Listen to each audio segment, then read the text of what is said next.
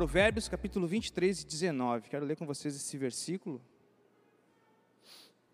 Quando eu preparava essa mensagem, eu pensava muito sobre a importância né, do direcionamento, sobre a importância de termos o conhecimento de para onde nós estamos indo né, e de onde nós viemos. Então eu quero falar esse versículo que diz assim: Ouça, meu filho, e seja sábio, guie o seu coração pelo bom caminho. Eu vou ler mais uma vez. Ouça, é, escutar. Só escuta quem para para escutar. É, parar para escutar. Meu filho, e seja sábio, guie o seu caminho, aliás, guie o seu coração pelo bom caminho. Amigos, eu considero o GPS uma das sete maravilhas do mundo moderno. Eu fico pensando como é que era a vida antes do GPS, como é que as pessoas faziam para chegar num outro lugar, em lugares tão distantes. O meu pai, por um bom tempo, né, ele, ele rodou bastante o estado, pregando, a minha mãe da mesma forma, e eu perguntava para ele assim, pai, quando o senhor vai lá naquele lugar lá onde, não é nem onde Judas perdeu as botas, onde Judas perdeu os pés, né, de tão longe que é o lugar, e eu perguntei para ele assim, pai, como é que é que o senhor chegava nesses lugares uh, sem o GPS? Porque eu não saberia chegar lá, não teria como chegar em lugares tão desconhecidos.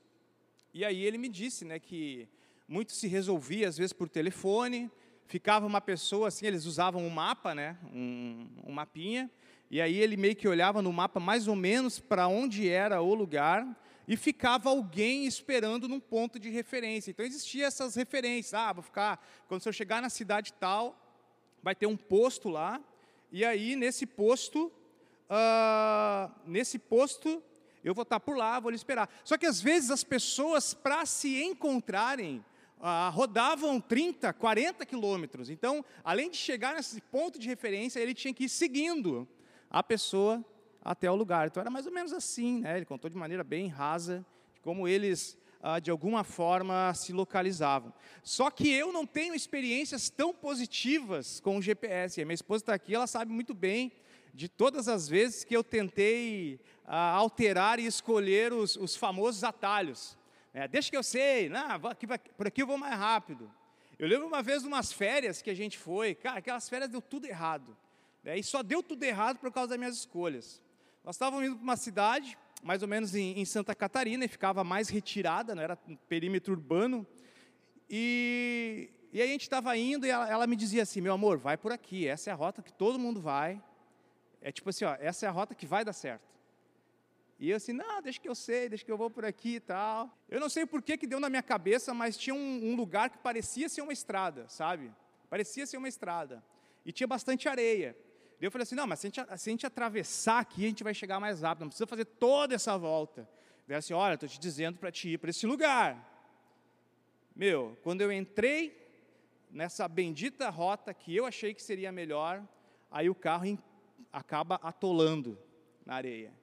E aí, cara, como é que eu vou, como é que eu vou sair dali? Só estava eu e a Kellen, e a Sara ainda não estava ainda, né? Não tinha Sara.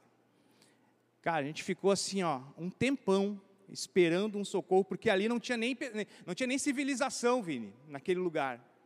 Até que vem os dois rapazes de moto lá e nos socorreram.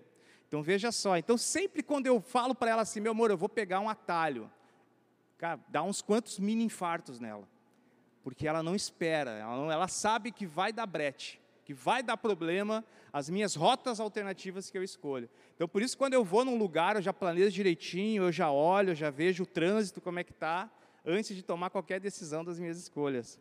Mas veja só, para falar um pouquinho sobre isso, né, o que, que nos leva a perder a rota, mesmo sabendo aonde nós queremos chegar? Porque às vezes acontece, a gente acaba se perdendo pelo caminho, ou às vezes acontece um acidente, ou sei lá, né, enfim. Mas o que, que nos leva às vezes a, a perder, nos perdermos na rota? Eu anotei três pontos assim bem interessantes para compartilhar com vocês. O primeiro, quer não desconfiar que estamos no caminho errado, que talvez estejamos, sabe? Você você está indo, mas às vezes assim a gente tem aquela aquela noção, não, não, não, por aqui está certo. Aí você começa a brigar com o GPS. E o GPS, não sei se você viu, quando você erra a rota, ele fica toda hora dando, recalculando rota, recalculando rota. Então, quanto mais, digamos que está aqui, né, a sua rota final, quanto mais você desvia, se a rota me deu que eu vou chegar uma hora no meu destino final, quanto maior eu for desviando pelo caminho, maior será o tempo para quando eu entender que eu estou no caminho errado, para mim voltar. É como se aconteceu lá no, no povo no Egito, sabe? Ficaram 40, 40 anos rodeando no deserto. A rota ela estava definida, mas pela desobediência do povo, o povo ficava meio que andando em círculo. Né? Então, não é que eles estavam ah, distantes da rota, é que a teimosia, as más escolhas faziam com que aumentasse o tempo, recalculasse cada vez mais ah, para o destino final. Então, às vezes, isso acontece. E o segundo ponto, né, permitir ser guiados por péssimas influências. Eu lembro que uma vez eu estava indo para um lugar e o destino final certinho, definido. E mais uma vez, por isso que a, a Kellen ela tem, às vezes, alguns traumas das minhas escolhas referente a rotas. Você ter uma noção, irmãos, eu não sei se alguém se identifica aqui, eu sou péssimo até para escolher fila de mercado. Quem já passou por isso aí? Cara, é, eu acho que às vezes é, é, o diabo que se manifesta em fila de mercado para meu, porque, cara, tá, tá tudo certo, é essa fila que está andando, tá tudo certo. E eu entro na fila, aí a fila do lado começa a andar muito assim, ó. E aí, aí me, me acontece aquele erro, que eu acho que todo mundo vai se identificar comigo, que é de você trocar de fila. Aí eu troco de fila, cara, eu troco. Aí a outra fila começa a andar. Meu, quem é que se identifica com isso aí? Quem é que se identifica assim? Cara, é... Então, quando a gente chega no supermercado, ela já fala assim, não, é eu que escolho. eu que escolho a fila. Pelo menos a fila é eu que escolho.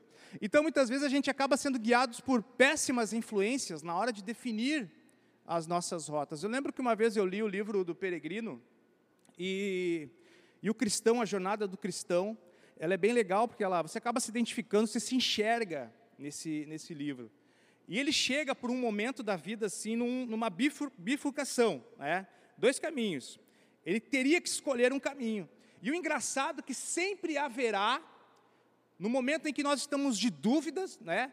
Ah, sempre terá um, um, péssimo conselho, né? um péssimo conselheiro. E ali naquele momento tinha o sábio segundo mundo, que fez com que o cristão desviasse a sua rota. Ele acaba desviando a rota e ele deixa de ir para o caminho certo porque ele seguiu um péssimo conselho. Tanto é que quando ele chega num lugar onde ele quase morre, e aparece um outro personagem, o evangelista, alertando para ele que ele tomou a rota errada, e então ele cai em si, e ele observa o quanto ele perdeu, aí ele decide, não, agora você vai ter que voltar. Então, no momento que ele toma o caminho errado, aumenta o tempo dele para chegar ao destino final. É como se o GPS estivesse recalculando a rota, então ele tem que voltar tudo de novo, chegar no lugar onde ele tomou a escolha errada e aí sim entrar para a rota certa, para o caminho certo. E o terceiro ponto é não ter um bom planejamento, né? olhar as rotas alternativas. Que outros caminhos são possíveis? Né? Quais outros caminhos ah, nós podemos escolher? Uma coisa eu aprendi sempre quando eu tenho um compromisso, é, sempre eu olho no Waze para ver se não há algum congestionamento. Olha desde cedo e tal. Só que mesmo que a gente, às vezes, se programe, a gente se planeje, planeje né, para chegar em determinado lugar, às vezes ainda pode acontecer que você está indo né, determinado compromisso e encontrar uma carreata. E vai fazer o quê? Um acidente, é, tudo isso pode acontecer. Ah, no meio do percurso. Só que, ao mesmo tempo, é aí que entra né, o lance de nós sabermos trabalharmos as emoções. Uma vez eu escutei de um instrutor de, de trânsito que ele disse que o trânsito é o lugar onde mais revela as emoções das pessoas, a personalidade das pessoas, como elas são, se elas são calmas, se elas são prudentes, se elas amam a vida delas, se elas não amam a vida delas, se, ela, se elas amam a família é, que elas têm ali. Eu aprendi a não ultrapassar mais o limite da velocidade quando eu tive a minha filha e quando eu tomei cinco multas uma atrás da outra. Uma atrás da outra. O carteiro chegava assim debochando, assim, quando chegava a quarta multa, assim, Alguém não se comportou bem esse ano, né? Imagina. Aí eu aprendi, cara, aprendi na, na dor, no bolso e também com a questão da minha filha. Mas, amigos, eu quero falar para vocês sobre uma pessoa que, de alguma forma, na jornada dela, né, na jornada da vida dela, ela sempre demonstrou as escolhas conscientes, escolhas sensatas, e mesmo que as circunstâncias colocassem ele em lugares aonde, ah, de fato, ele não desejaria, ele entendeu que aonde Deus colocava ele, ali ele, era sempre um lugar para ele trabalhar suas emoções. Veja que nós carregamos muitas vezes a bagagem emocional que não nos pertence. E a gente acaba meio que levando isso, ah, já que meu pai foi assim, ah, já que a minha mãe foi assim, eu sou assim. Então eu quero trazer um pouco para esse lado da questão da nossa jornada da vida, da nossa rota que muitas vezes nós escolhemos, ou daquilo que às vezes recebemos de alguém, a bagagem que nós levamos ah, nessa viagem. E quando eu vejo a história de José, uma pessoa espiritualmente né, e emocionalmente tão bem resolvida, e o pastor Mauro falou numa, numa das nossas ministrações aqui, que não há como você separar o espiritual do emocional, um está amarrado no outro. É, não tem essa de você dizer, ah, sou uma pessoa super espiritual, mas emocionalmente você é uma pessoa desequilibrada.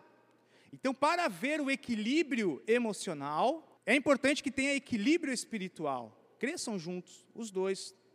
E eu vejo a figura assim de, de José, um rapaz tão novo, passando assim por uma, uma família com tantos problemas, com tantos atritos, tanto de relacionamento ah, com o seu pai, tanto com relacionamento entre os irmãos. E quando a gente começa a investigar toda essa árvore genealógica dos antepassados de José, da, das famílias de José, você observa né, que muitos ciclos eles vão repetindo em outras gerações. Você vê lá atrás em Abraão, quando Abraão, né, ao invés de confiar nas promessas do Senhor, confiou na conspiração, confiou no atalho que Sara decidiu fazer diante da promessa de Deus. Sara faz praticamente isso assim, não, a gente sabe que a promessa de Deus está ali, mas aí ela deu uma de Israel, né? Quem sabe a gente pega esse atalho e vem para cá. Esse atalho que Sara decide tomar para facilitar aquilo que Deus havia prometido, acabou gerando uma das maiores divisões sociais que existe no mundo hoje sociais, políticas e religiosas. Veja que hoje essa nação muçulmana, que vem toda da descendência de Ismael, foi gerada desse fruto do relacionamento de Abraão com a escrava Agar, que nasceu Ismael. Se Abraão de fato entendesse que a rota ela estava sempre, a rota que Deus havia ordenado para ele era se manter firme, perseverante, logo, logo ele ia chegar, a promessa dele, logo, logo ele ia chegar diante de Isaac. Mas aí ele sai por essa curva.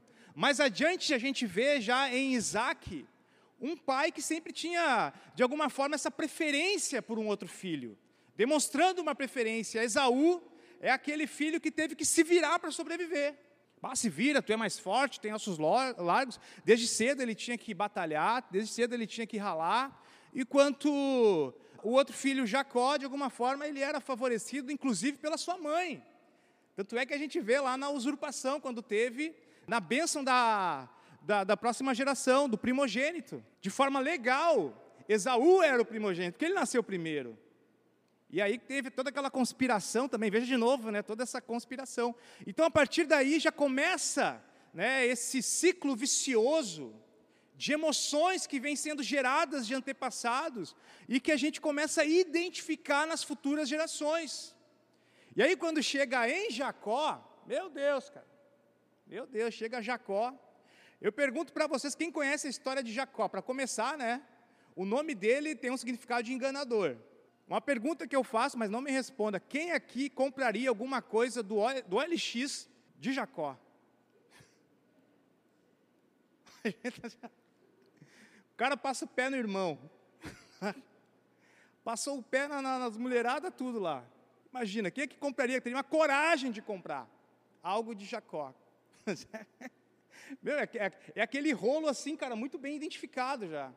E aí vem Jacó diante de ah, toda essa bagagem que ele traz dos seus pais, eu digo que Jacó é a cereja do bolo de todas as emoções negativas que foram geradas ali.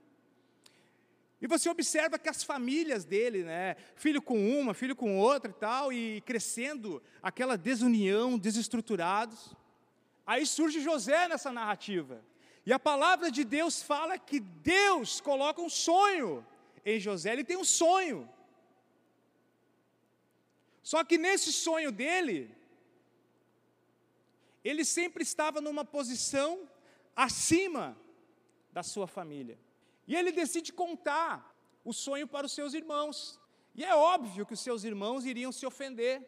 É óbvio que isso iria mexer no ego, vindo de uma descendência aonde o ego era muito aflorado, aonde a opinião do mais velho sempre prevalecia, onde existia conspirações para que nem os próprios da casa pudessem ser beneficiados. É óbvio que José ele seria alvo também de conspiração pelos seus irmãos, e aí eles debocharam, escarneceram. Aí ele teve um segundo sonho, que era como se fosse o primeiro de forma mais ampliada, porque aí inclui os seus pais também no sonho. Aí ele vai contar para o seu pai. Aí nem o seu pai acaba topando a ideia desse sonho, acaba se sentindo satisfeito. Ah, isso é coisa viagem de guri e tal. E a palavra de Deus fala de uma forma bem resumida para vocês entenderem, né? Todo mundo já conhece a história de José. Aí os seus irmãos fazem uma conspiração, decidem matar José, mas aí entre eles mesmo dão para trás. Então, não, não vamos matar, mas vamos jogar ali numa, numa cisterna, vamos deixar ele ali. E depois vem uma caravana também ali de, de pessoas que compravam escravos, e aí eles já avisam ali, então José acaba sendo vendido. Veja só toda essa conspiração diante da família. Só que o que eu acho incrível, analisando essa jornada de José, que em todos os lugares, em todos os ambientes em que ele era lançado, o seu emocional permanecia estável. Podia parecer que os seus irmãos estavam fazendo desvios de rota, mas ele sabia que aonde ele era lançado, o coração dele estava alinhado com o GPS que Deus havia programado para ele. Então pode parecer, quando a gente lê a história dele, os altos e baixos, do percurso que ele foi passando, pode parecer que ele de alguma forma desviou rota, mas não. Seria muito bom se todas as rotas que nós escolhêssemos fossem boas. Mas às vezes a gente vai furar um pneu na estrada. A gente vai ter que parar, a gente vai ter que desviar para encontrar um mecânico e tal. Por mais maravilhosa que seja o nosso planejamento para viajar, é você aproveitar e entender que quando Deus está no controle, a rota é o que menos interessa. E José, ele, as emoções dele, as espiritualidades que ele tinha, a estabilidade, fez com que ele entendesse que não era o percurso, mas era a companhia que estava com ele no percurso. Era isso que fez toda a diferença para ele. E é isso que deve fazer a diferença para nós. Quando Deus ele está no controle da nossa situação, o percurso é só um detalhe. E eu observo na trajetória dele que diante de todas as raízes nessas, a importância de nós focarmos nas raízes, né, o ponto de partida antes de focarmos nos frutos, que é o destino final.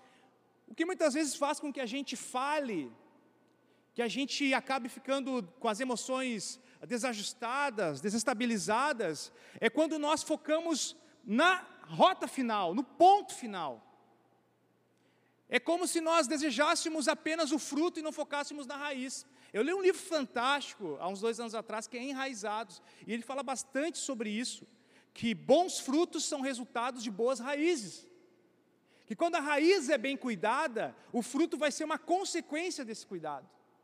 Só que às vezes a nossa geração parece que ela é cobrada pelo resultado, pelo fruto, o fruto tem que dar fruto, tem que dar resultado, tem que dar resultado, vamos lá, resultado, resultado, resultado, resultado, e às vezes a gente está dando fruto, só que fruto sem tanta qualidade. E José, todas as vezes que ele era lançado numa circunstância, onde qualquer um de nós perderíamos o equilíbrio emocional, ou até mesmo espiritual, e questionaria a Deus, bah Deus, por que eu estou passando por tudo isso aqui? Se nós tivéssemos a consciência, né, de fato, de entender que Deus ele está no controle da situação, veja só, ele é vendido, aí ele é escolhido por um grande, né, um grande líder, ou seja, José já estava ali, aí vem Potifar, escolhe ele, Aí Potifar escolhe o cara, escolheu. E aí é colocado lá na casa de Potifar. Meu, entre a casa de Potifar e o palácio onde José iria governar, cara, ele estava na cara do gol já. Só que aí aconteceu uma, um outro lance, que é o lance também da influência cultural, que acontece muitas vezes. Talvez você não seja uma pessoa que recebeu tanto essa carga né, familiar, mas às vezes nós somos influenciados pelas cargas sociais, seja em ambiente acadêmico, seja em ambiente do bairro, seja em ambiente profissional. Muitas vezes essas influências, de alguma forma, também acabam meio que nos empurrando a desviar essa rota. Um exemplo disso é que quando José, ele começa a prosperar na casa de Potifar, e o que eu acho incrível é que José, tudo aquilo que Deus colocava para ele fazer, ele fazia o melhor. Ele não fazia aquilo como se fosse um castigo. Ah, Deus me botou num castigo aqui, eu vou fazer. Não, se Deus me colocou para cuidar desse jardim na casa de Potifar, esse jardim vai ser o melhor. E era isso que Potifar observava, cara, isso aqui não é só um cara que vai cuidar do meu jardim. Esse cara que, pela forma que ele cuidou desse jardim, ele está apto para cuidar da minha casa. E ele entrega a chave da casa dele para José cuidar. Só que nisso acontece essa conspiração também da mulher de Potifar quando vem seduzir ele. Um jovem, moço, bonito, uma mulher bonita vem e se oferece para ele. E qual a decisão que José toma? Fugir. Só que ela consegue ficar com um pedaço da sua túnica e usa aquilo como um álibi para a defesa dela. Só que Potifar, quando ele olha para José, ele, ele entende, ele já conhecia. Porque ele conhecia tanto José quanto ele conhecia sua mulher. Então José é preso. Meu, como é que você reage quando você está tão perto de realizar um sonho e parece que o lugar onde você está hoje está completamente o oposto? Eu vi um vídeo ano passado, que foi não, no início dessa pandemia, que o pastor Mauro mandou para nós ali, dos caras tudo fazendo plano, né, na, na, virada. Não, 2020, 2020, aí botaram um cara lá que, meu, lutando para sair de casa, né, lutando. O cara sempre viveu a vida inteira trancado. Aí, uma semana, um dia antes da, da pandemia, ele assim, ah, até que enfim funcionou minhas terapias, né, agora eu estou motivado, ah, eu não vejo a hora de poder sair de casa, encontrar as pessoas, dar abraço, fazer novos relacionamentos. Só que no dia seguinte deu lockdown. Como estão as nossas emoções quando nós somos colocados em lugares tão opostos aonde Deus deseja nos colocar? Quando nós falamos em raízes, nós falamos em emoções, aquilo que ninguém vê, aquilo que ninguém enxerga. Quem você é aonde ninguém está enxergando. É isso que são as suas raízes. É o seu eu, as suas emoções que você trata no secreto que vão definir de forma pública como são os seus frutos, como são os seus comportamentos, como são os nossos comportamentos diante de tudo isso. É como nós cuidamos das nossas raízes, vão definir como nós vamos ter os nossos frutos. E eu vejo que as raízes de José eram tratadas, ele tratava, independente de onde ele era lançado. Tanto é que quando ele chega ao governo, e veja que ele fica aproximadamente 13 anos na prisão, cara tão longe. Mas quando ele chega ao governo, a gente começa a observar o que, que é a importância de retroceder para avançar. Veja que a estrada que nós estamos hoje, a estrada que nós andamos hoje, tem a cara das nossas escolhas. Exatamente. Mesmo que você esteja ah, sob forte influência né, nessas suas escolhas, as nossas, a estrada em que nós caminhamos hoje, elas têm exatamente a cara das nossas escolhas. Se hoje eu estou longe do objetivo, tem muito a ver com as escolhas que eu tomei. Lembra que eu falei que eu tive que aprender a não pegar mais atalhos? Que eu tive que aprender a não correr mais, andar acima da velocidade? Foram as escolhas que eu tive. Eu ando a 80 hoje, respeito a placa, respeito a placa. Mas eu não saio mais em cima do horário, né? Procuro sempre sair bem antes para poder chegar no destino final. Mas eu quero falar sobre mais um pontinho interessante sobre a importância, né? A arte de investigar a rota, de você tomar o conhecimento dessa rota. Primeiro, quando nós entendemos, né? Você parar, onde você está hoje? Ah, pastor, eu quero eu quero tratar as minhas emoções. Eu sei que esse ano está tão difícil. Eu recebi muitas cargas dos, da minha família, eu recebi muita carga do trabalho, eu recebi muita carga emocional do ambiente acadêmico. E, e hoje eu não consigo permanecer em pé. Hoje eu vejo que as minhas emoções, de alguma forma, elas não são estáveis. Então, um bom conselho é você parar para investigar, parar para analisar, usar a arte da investigação, olhar para trás, investigar o seu passado, né? De onde eu vim, o que, que eu fiz. Uma das primeiras dicas para você se levantar é se lembrar onde você caiu. Onde foi que você caiu? Aí se lembrar, ah, aqui eu posso, foi aqui que eu caí, é aqui que eu perdi. Lembra a mulher da história da parábola da dracma? Ela teve que parar. Ela procurou, não, tem que parar, até que chegou um ponto, não, tem que dar um jeito aqui de arrumar, de limpar as coisas, começar a limpar, até achar a dracma que estava perdida. O filho pródigo, ele só se levanta quando ele se lembra do lugar que ele caiu, dele entendeu, não, eu caí lá na casa do meu pai, então é para lá que eu tenho que voltar. Ele decide voltar. Ele se levanta no momento que ele se lembra de onde foi que ele caiu, lá atrás. Então, esse processo de parar, investigar o seu passado, de fazer um checklist ali, bah, tem que ver onde eu tenho que melhorar, onde é que eu tenho que arrumar as coisas, o que, que são heranças que eu recebi da minha família e eu posso corrigir. Outro ponto, onde eu estou, presente, tá, beleza. Investiguei meu passado, agora eu vou dar uma investigada aqui no presente, tá? Onde é que eu estou agora? Quem são as pessoas que estão caminhando comigo? Quais são os conteúdos que eu estou absorvendo? Quais são os conteúdos que eu estou sugando? Porque também fazem parte das minhas escolhas. E hoje é um dia muito importante para a gente saber escolher. Hoje é o presente. Para lá adiante, nós celebrarmos ou repensarmos de novo. E por fim, para onde vou? Para onde eu estou indo? Já pensei, olhei para, olhei para trás, repensei o presente Agora, para onde é que eu estou indo? Para onde, onde eu quero chegar? Não adianta querer depois né, questionar o fruto se nós semeamos no lugar errado. O fruto que nós colhemos é exatamente a mesma semente que nós plantamos. As escolhas, as escolhas são nossas. E eu quero concluir falando sobre a importância de todo esse ciclo que muitas vezes nos impede de avançar, sobre quebrarmos esse ciclo.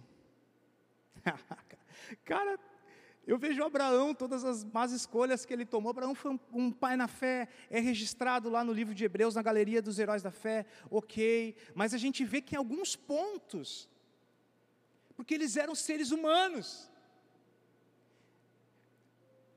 A nossa intenção com esse livro não é levar que você esteja um caminho de pessoa perfeita que nunca mais vai falhar, uma pessoa que nunca mais vai errar, que sempre vai ter uma vida equilibrada, mas procurar estabilidade emocional. Estabilidade emocional.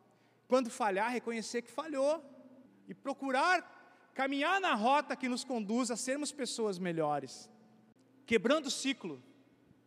Veja, aqui é o destino final. E às vezes as nossas escolhas têm feito isso aqui, ó feito com que nós andássemos né, pela rota errada. Aqui, eu estou andando aqui.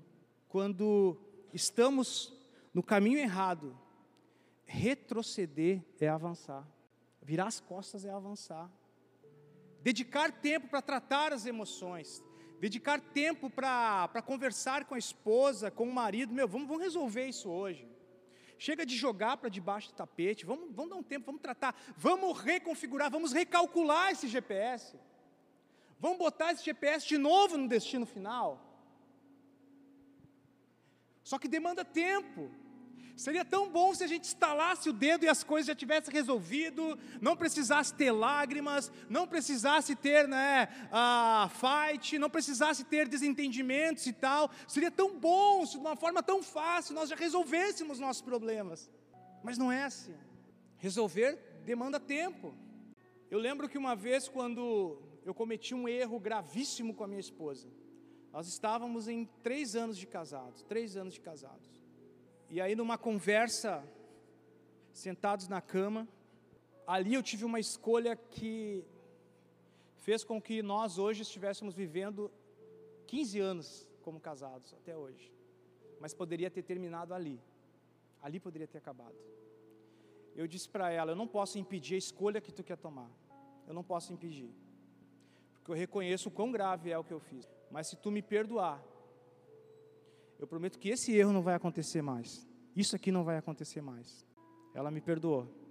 Mas naquela noite, a gente chorou muito. A gente sofreu muito naquela noite. Foi uma noite muito difícil. Mas era como se Deus tivesse permitido que a gente tratasse as raízes do nosso matrimônio. Nós temos um casamento maravilhoso hoje. Nós temos uma filha maravilhosa. Às vezes, quando a gente conta né, os embates que a gente passou, as pessoas até duvidam, mas tem certeza que vocês não estão falando de outras pessoas? É que se os frutos hoje são maravilhosos, é porque nós tivemos a oportunidade de tratar as raízes. E quando é o dia que nós podemos tratar, é hoje. É hoje. Deus nos deu uma grande oportunidade chamada presente para resolvermos as nossas crises, quebrar o ciclo. Você pode quebrar todo esse ciclo. José quebra o ciclo. Quando lá no palácio, quando diante de toda aquela escassez, a sua família chega diante do lugar. Se as raízes emocionais de José fossem completamente desajustadas, certamente o fruto que ele teria naquela ocasião seria um fruto de vingança ele iria se vingar dos seus irmãos. Ele iria pensar: não, mas agora é o dia em que eu vou poder me lambuzar na refeição da vingança. É hoje que eu vou poder dar o troco. Mas ao invés disso, José decide abençoar sua família. Ele decide perdoar sua família. Você está entendendo isso? Ele quebra o ciclo que talvez o seu pai não teria coragem de fazer. Está entendendo? Nós podemos quebrar o ciclo e abrir um caminho abençoador para a próxima geração. Está em nós. As nossas escolhas podem apontar o caminho. Aquilo que você recebeu, quem disse que é isso que vai determinar as suas escolhas? Você pode abrir o caminho, você pode apontar. É isso que Cristo fez por nós, Cristo nos abriu um caminho. Os evangelhos são recheados de histórias de Jesus recalculando rotas, colocando as pessoas de volta na rota. Eu vejo isso na história da samaritana, eu vejo isso na história lá do endemoniado gadareno, eu vejo isso na história dos próprios apóstolos. E nós podemos fazer isso também, nós podemos ressignificar a história. Se coloque em pé, por gentileza, nessa manhã, eu quero orar por você. Aleluia. Ah, pastor, mas eu não sou novo, já sou uma pessoa idosa. Como é que eu vou corrigir os erros do passado? Como é que eu vou abrir um caminho novo? Veja que Salomão fez, eu comecei lendo aqui Provérbios. Ouça, meu filho, seja sábio, guie o seu coração pelo bom caminho. Eclesiastes é um livro de Salomão, uma pessoa, um Salomão já idoso, na sua idade, na sua terceira idade. E antes do leito de morte, ele chama o seu filho Roboão, o seu sucessor, e ele fala: escute os bons conselhos, Lembra dos conselhos. Veja tudo que aconteceu comigo, todos os erros, todas as falhas. Ou seja, ele direciona a próxima geração de governo. Ele direciona. Nós podemos dar um direcionamento certo para os nossos filhos. Nós podemos dar um direcionamento certo para a comunidade onde nós estamos inseridos. Nós podemos dar um direcionamento certo para os nossos pais, para os nossos amigos para os nossos colegas de trabalho. Quantos creem? Amém? Muito obrigado, Senhor. Muito obrigado, Pai. Senhor, nós queremos atualizar a nossa rota, nós queremos andar pelo caminho certo, Deus. O oh, Espírito Santo nos ajuda, nos orienta. Assuma, Senhor, muitas vezes o controle das nossas emoções, mesmo que o lugar onde nós estamos hoje, Pai, o lugar onde nós estamos inseridos hoje, Pai, é um lugar assim de muita guerra, um lugar desestruturado, mas ainda assim, Pai, é possível fincar as raízes, mesmo que em alguns lugares onde nós estamos plantados, Senhor, sejam lugares difíceis. Mas nós cremos em Ti, Deus, nós cremos que frutos saborosos ainda serão colhidos sobre essa geração. Nós cremos que frutos saborosos serão colhidos para a próxima geração, Pai. Oh Deus, nos ajuda nas nossas escolhas, nos orienta, Senhor, nas nossas escolhas. Nós queremos ter a descendência, Pai, que nós estamos vivendo hoje, Senhor, apontada para Ti. Abençoa os nossos filhos, abençoa os nossos amigos, abençoa os nossos colegas, Deus. Em nome de Jesus, em nome de Jesus, em nome de Jesus, em nome de Jesus. Amém.